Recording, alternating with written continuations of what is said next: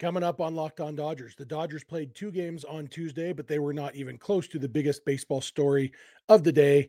We're going to talk about the two starting pitchers for the Dodgers in their split squad games, and we're going to talk a lot about the WBC WBC finale, which was thrilling and awesome and exciting, and a lot to talk about there, including some of the not so thrilling and awesome analysis thereof afterwards. That's what's on tap. So let's get locked on Dodgers. You are Locked On Dodgers, your daily Los Angeles Dodgers podcast, part of the Locked On Podcast Network, your team every day.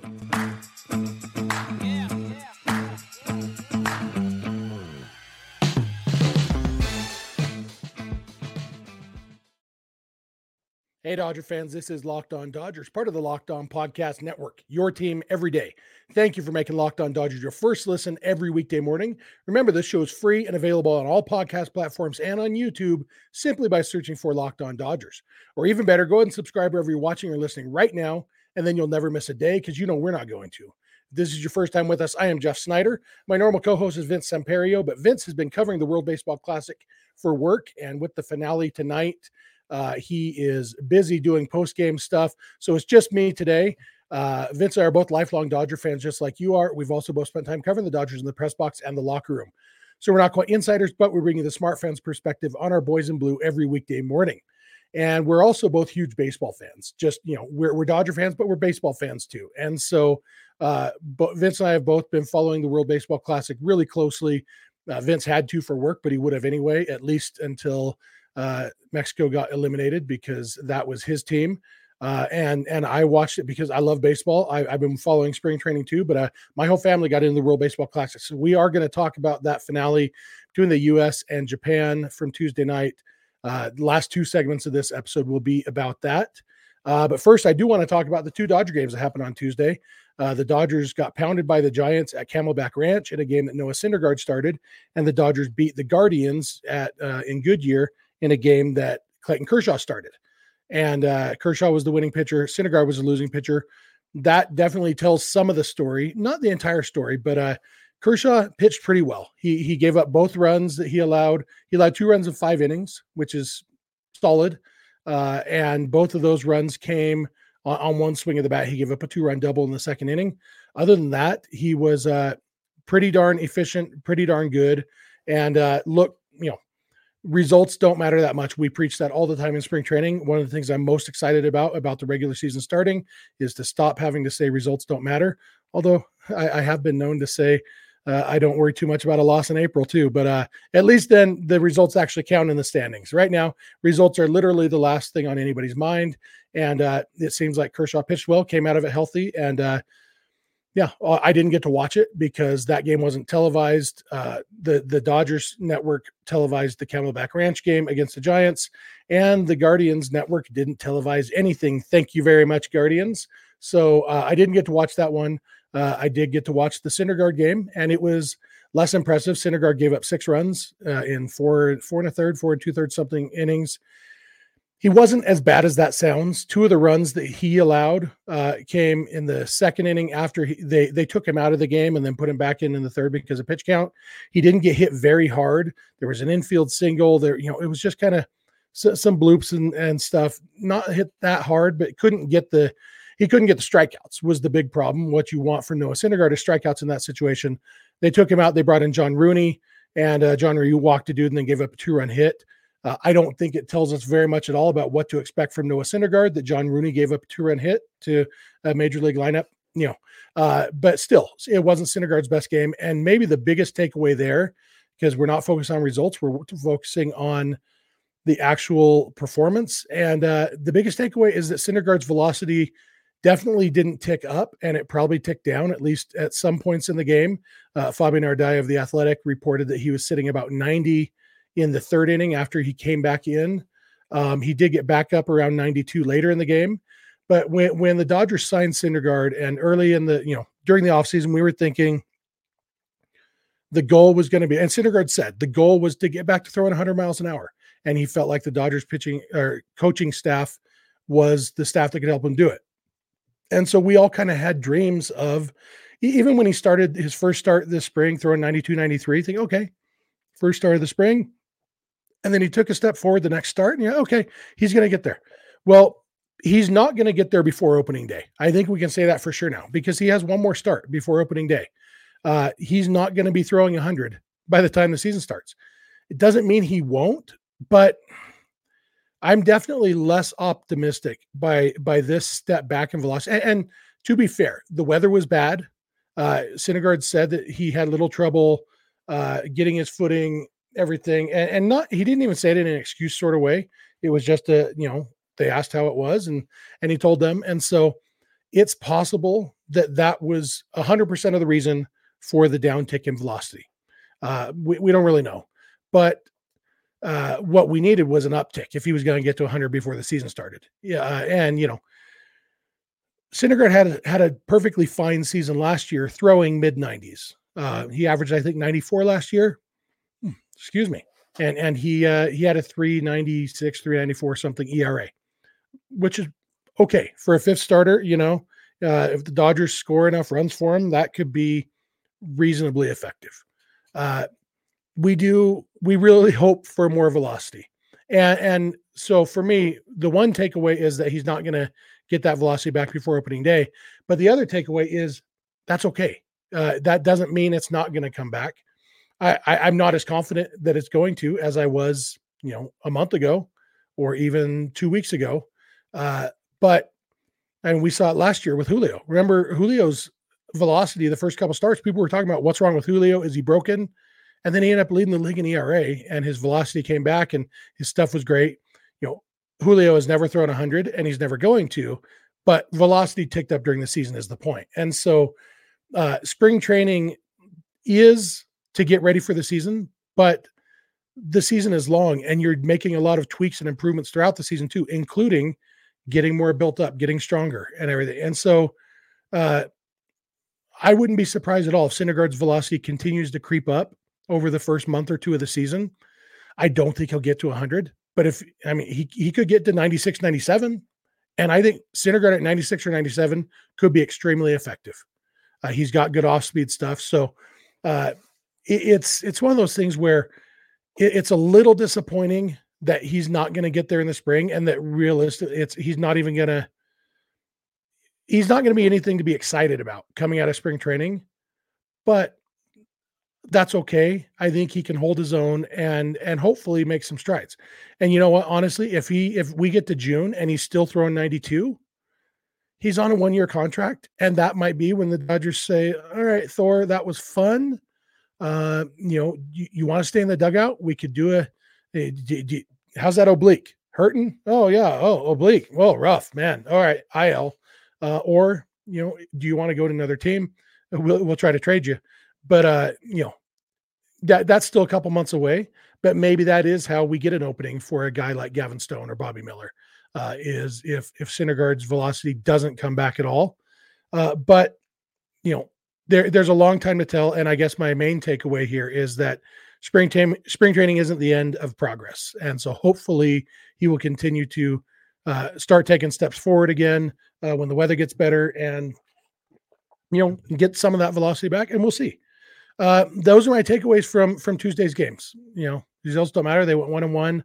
Uh, gave up a lot of hit. The, the Giants threw out kind of a major league lineup. It seemed like, they, and they even used Camilo Doval in the ninth inning as you know closer, even though it was a twelve to two game or whatever, uh, twelve to one. I don't know, fourteen to one, 95 to nothing. Eh, it was a blowout.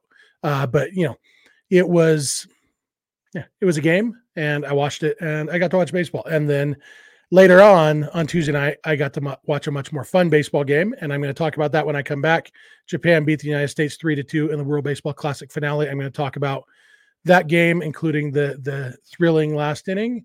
Uh, so, thank you for making Locked On Dodgers your first listen every weekday morning, and please keep it locked on Dodgers.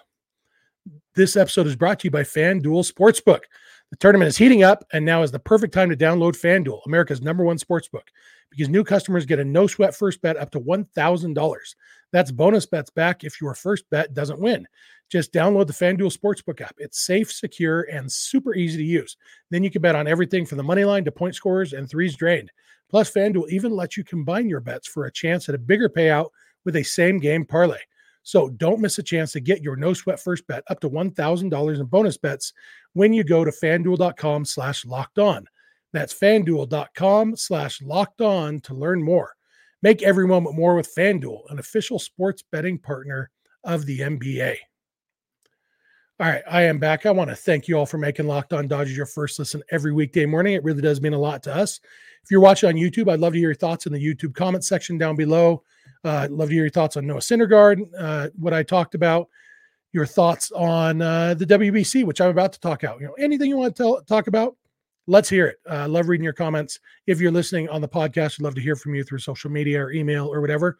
I'll give you all that contact info at the end, like I always do. World Baseball Classic. The finale was on Tuesday night. United States against Japan. Uh, the U.S. jumped out to a one nothing lead on yet another home run by former Dodger Trea Turner his fifth uh, of the tournament. I believe it's fifth in the last four games. Uh, and and then unfortunately, uh, they didn't score again until the eighth inning, and uh, and Team Japan did. It was three to one. Uh, they had a couple home runs, three to one going into the eighth inning, top of the eighth.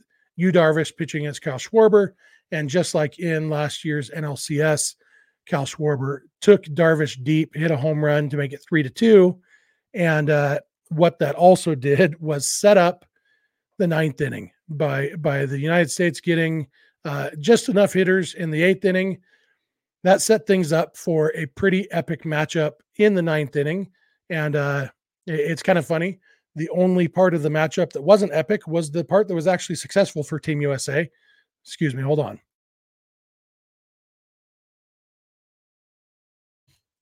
Jeff McNeil led off the inning, and he actually walked against Shohei Ohtani. Shohei Ohtani coming in to be the closer. He walked Jeff McNeil on just the closest pitch you'll ever see, a three and two count. And this pitch was like a centimeter, if that, below the strike zone. It was a beautiful pitch by Ohtani.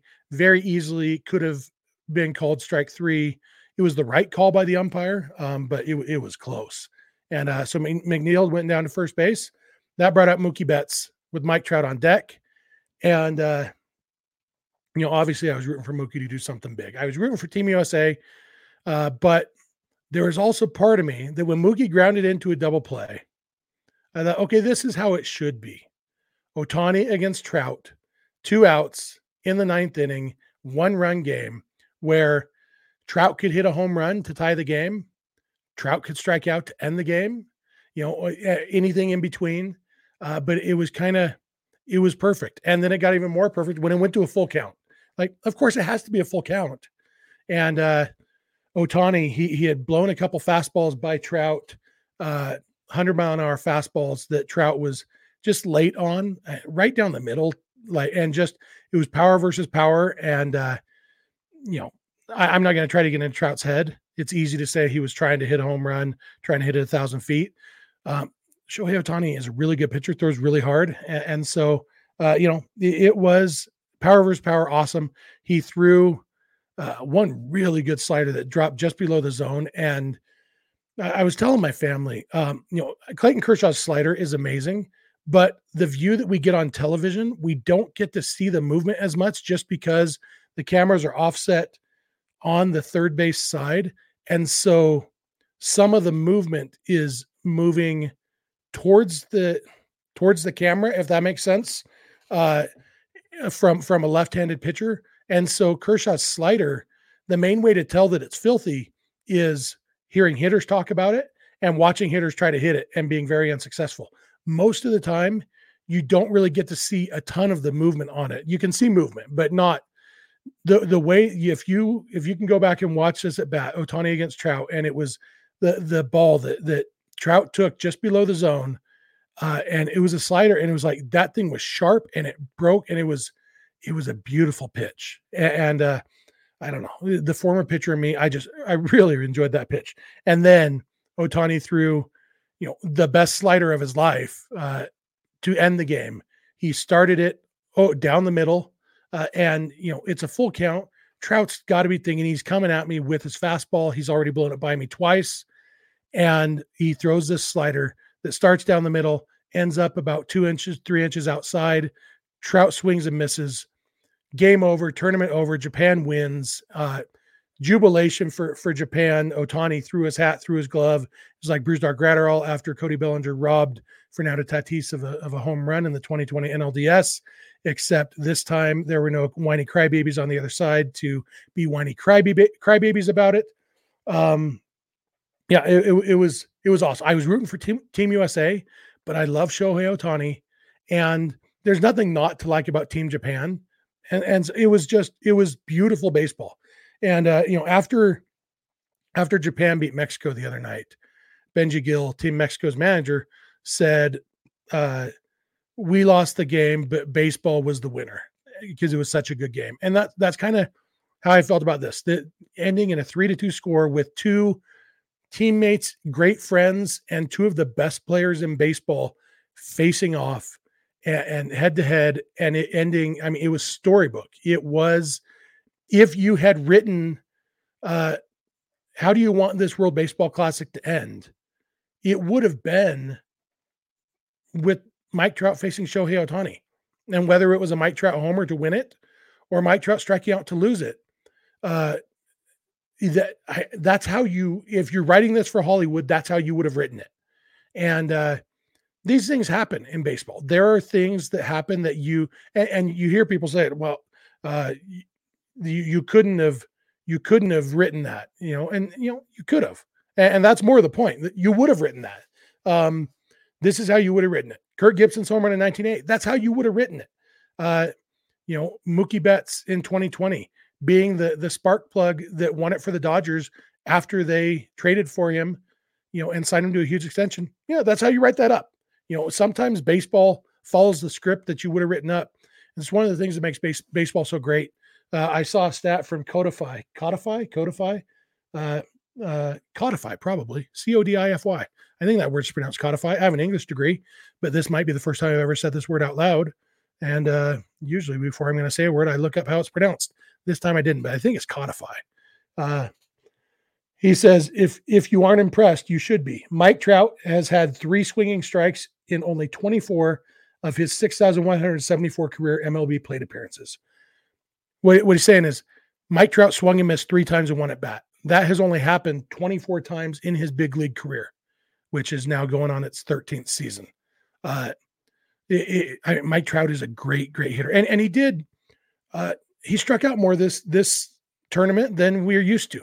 He kind of reminded us that Mike Trout rhymes with strikeout, uh, and but uh, he's still a great hitter, and having him up in that situation, having him swing and miss three times.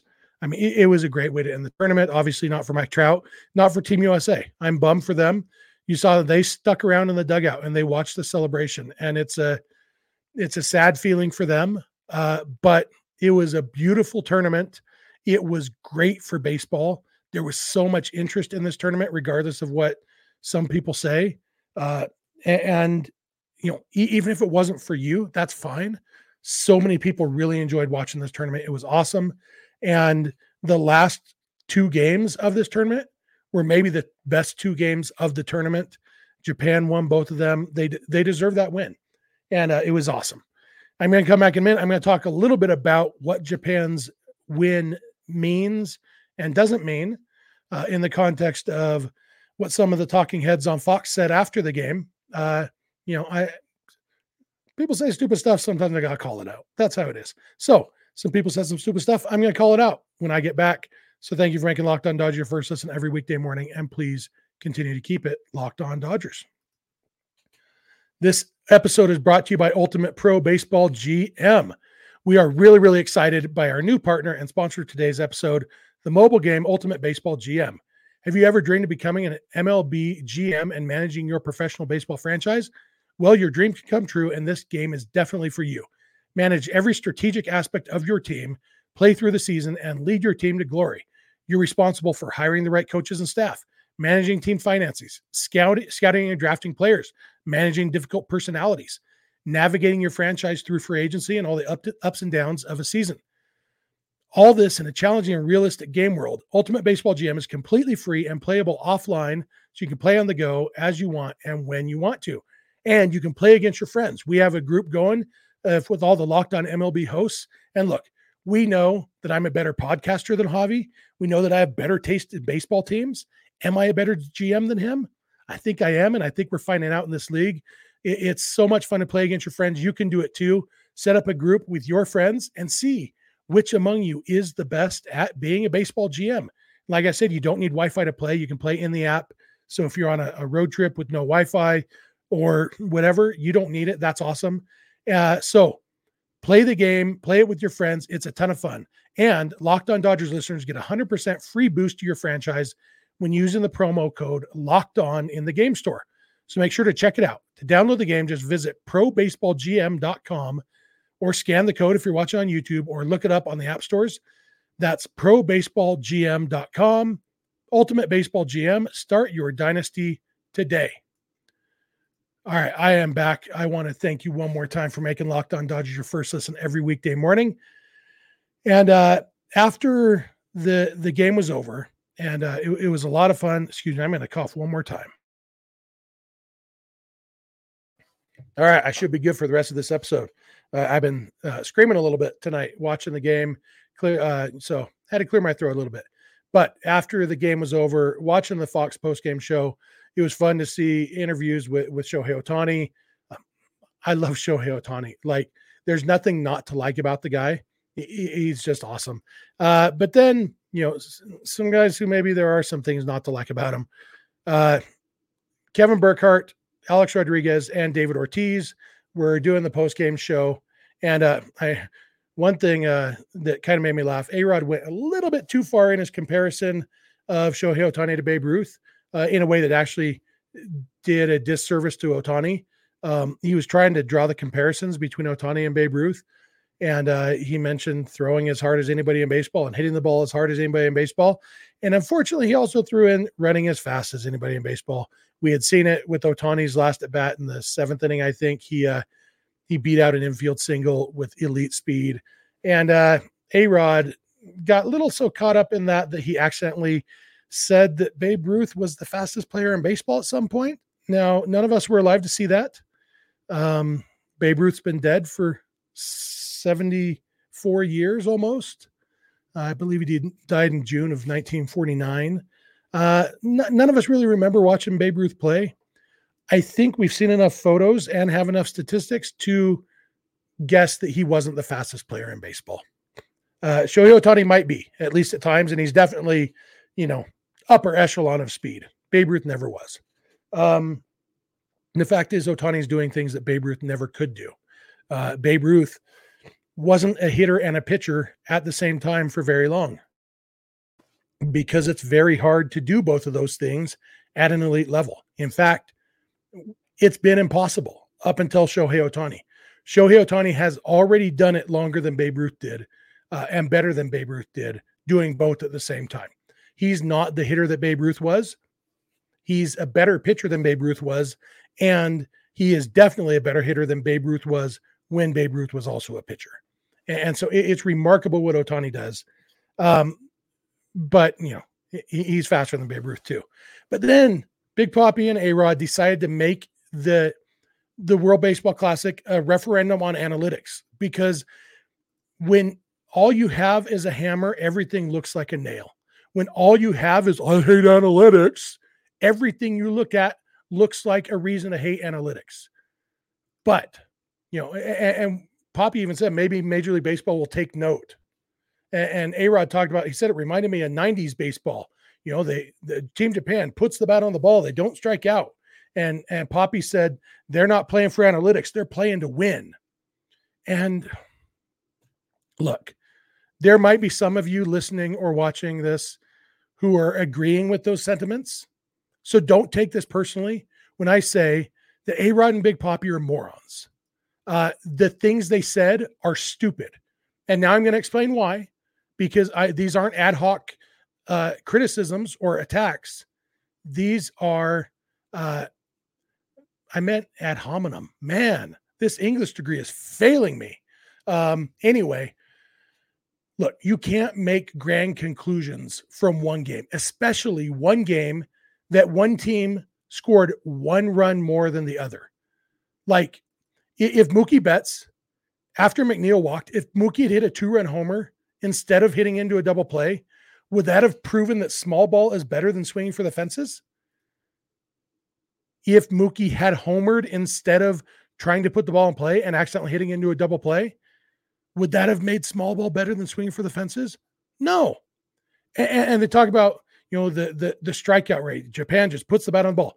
Japan struck out seven times in this game, 35 batters. United States struck out eight times and 38 batters. So Japan had a 20.0 strikeout rate this game. USA had a 21.0. Do you really think that 1% was the difference in the series or the difference in the styles of the two leagues, the two cultures? Do you think if Trout had grounded out to second instead of striking out to end the game, well, that would have dropped the USA's strikeout rate to 18.4%. Would they have won the game? Hey, they had a lower strikeout rate. Like, you can't draw these sweeping conclusions. Japan, they do have a little bit different style of baseball, but you want to know the main difference between the Japanese style of baseball and the United States style of baseball? Average fastball velocity in uh, NPB in Japan last year, 90.8 miles an hour. Average fastball velocity in Major League Baseball, 93.6. You know who else would strike out a lot less if the pitchers threw 90.8 instead of 93.6? Everyone in Major League Baseball. The reason Japanese players don't strike out as much in general is because their pitchers aren't as good. And then what we saw in this tournament was Japan, their best pitchers were there. It's not the guys throwing 90.8. They had guys throwing 100. They had guys with crazy good splitters. Like their best pitchers were there.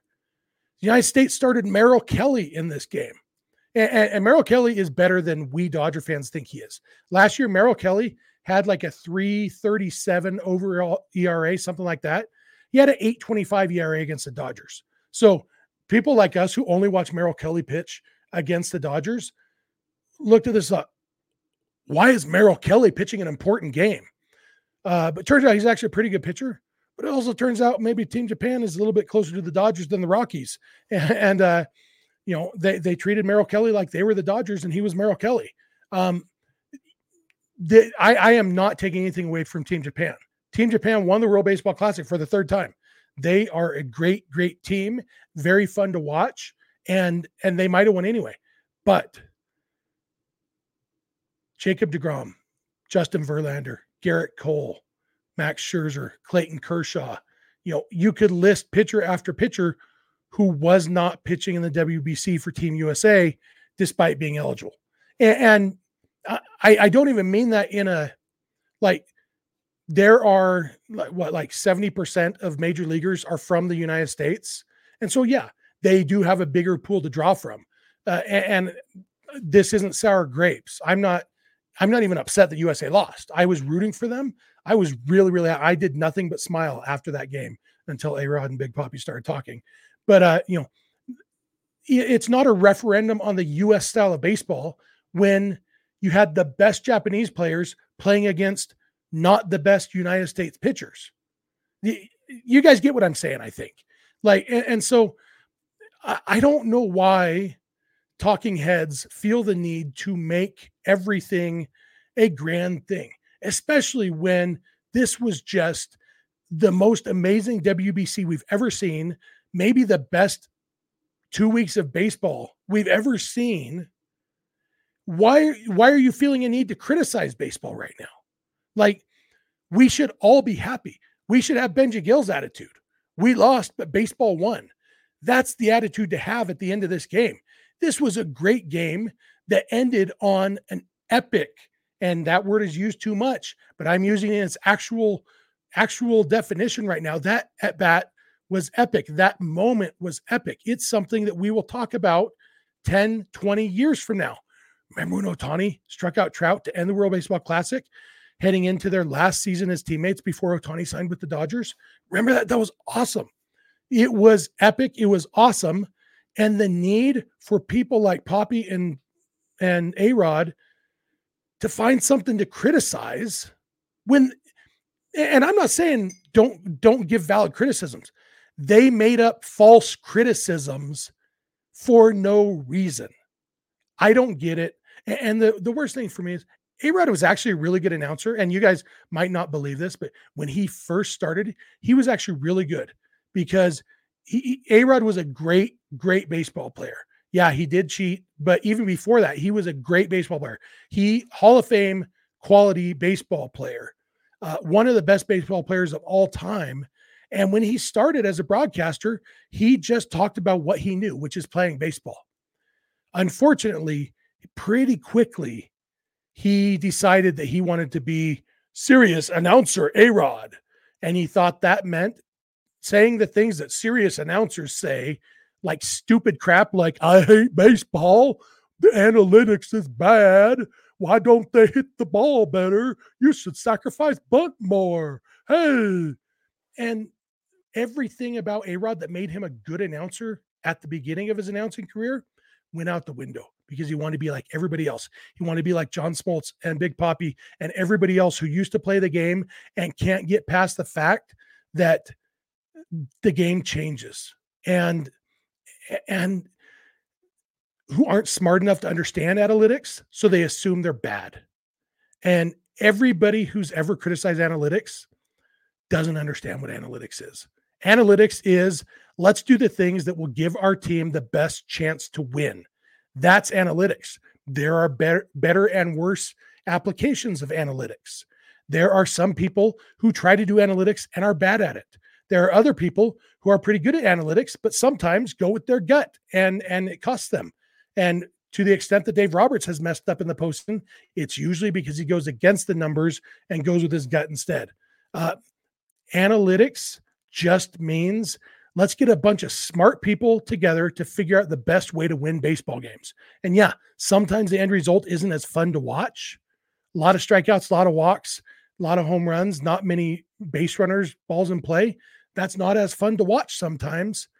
That's not a general manager's job to make baseball fun to watch. A general manager's job is to win baseball games. It's up to baseball to make it fun to watch. And that's why they do things like make rule changes. Okay, let's speed up the game, pitch clock. Let's let's restrict the shift because it's Major League Baseball's job to make it an entertaining product. It's the the general manager's job, the manager's job to win baseball games and that's the goal of analytics. And so when D- David Ortiz says they didn't play they're not playing analytics, they're playing to win.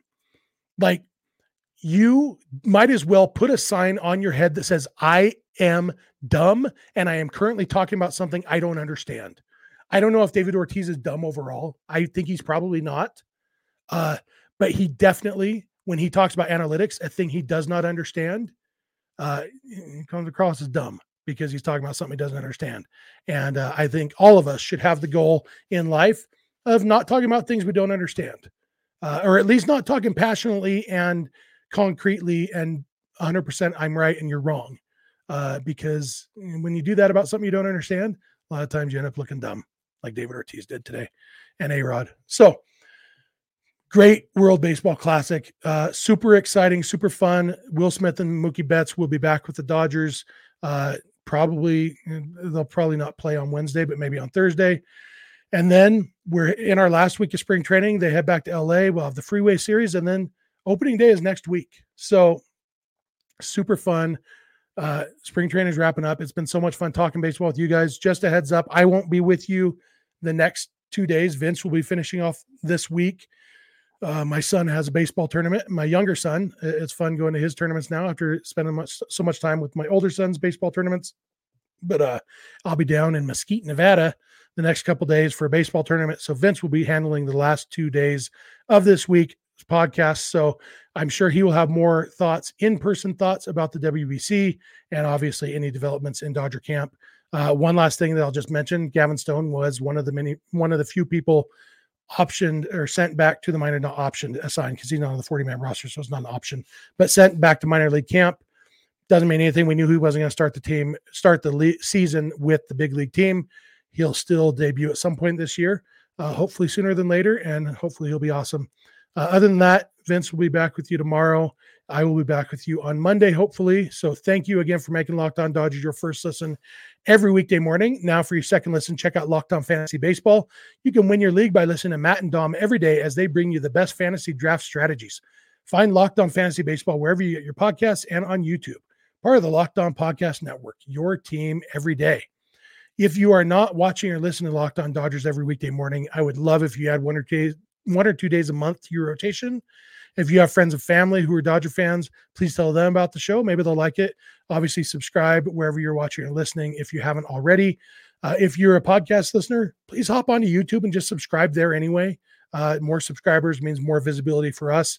And even if you listen on the podcast, if you want to hop onto YouTube and comment there, that's actually really helpful too because more comments, more likes uh, has YouTube promote us more. So anything you can do there helps us out. Obviously, uh, you know, listen, watch every day, all that stuff. You can follow us on Instagram and on Twitter at Locked On Dodgers. Vince is on Twitter at Vince Samperio. I am on Twitter at Snydog, and the DMs are open in all those places. Our email address is lockedondodgers at gmail.com. And our phone number for voicemails or text messages is 323 863 LOCK 5625. We are here every weekday morning, and we hope you'll be here with us. When you get in your car or sit on your couch, tell your smart device to play podcast Locked On Dodgers. And remember, you don't have to agree, you just have to listen. We'll talk to you tomorrow.